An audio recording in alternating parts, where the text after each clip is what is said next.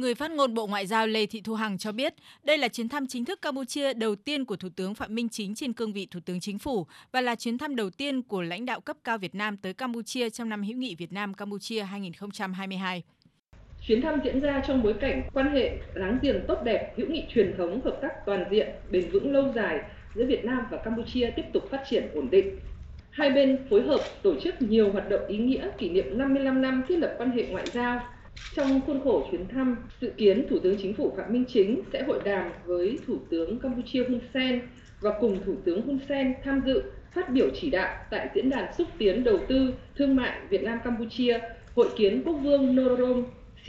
Sihamoni, Chủ tịch Thượng viện Say Chum, Chủ tịch Quốc hội Heng Samrin và gặp một số lãnh đạo cấp cao của Campuchia.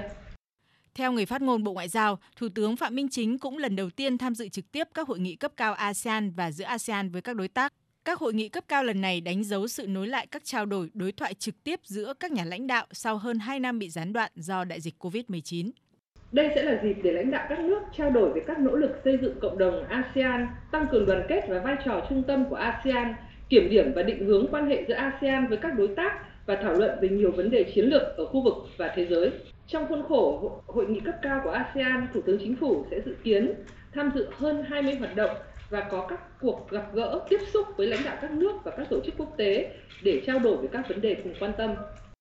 Theo bà Lê Thị Thu Hằng, là thành viên tích cực có trách nhiệm của a sê an, Việt Nam sẽ phối hợp chặt chẽ với nước chủ nhà Campuchia cũng như các nước thành viên khác và các nước khác đảm bảo hội nghị diễn ra thành công, đạt kết quả thực chất, góp phần củng cố đoàn kết thống nhất và vai trò trung tâm của a sê an, đẩy mạnh quan hệ cùng có lợi giữa a sê an và các đối tác, xử lý hài hòa, cân bằng các vấn đề mà a sê an phải đối diện, đóng góp vào tiến trình xây dựng cộng đồng a sê an vì hòa bình và ổn định của khu vực Đông Nam Á nói riêng và châu Á-Thái Bình Dương nói chung.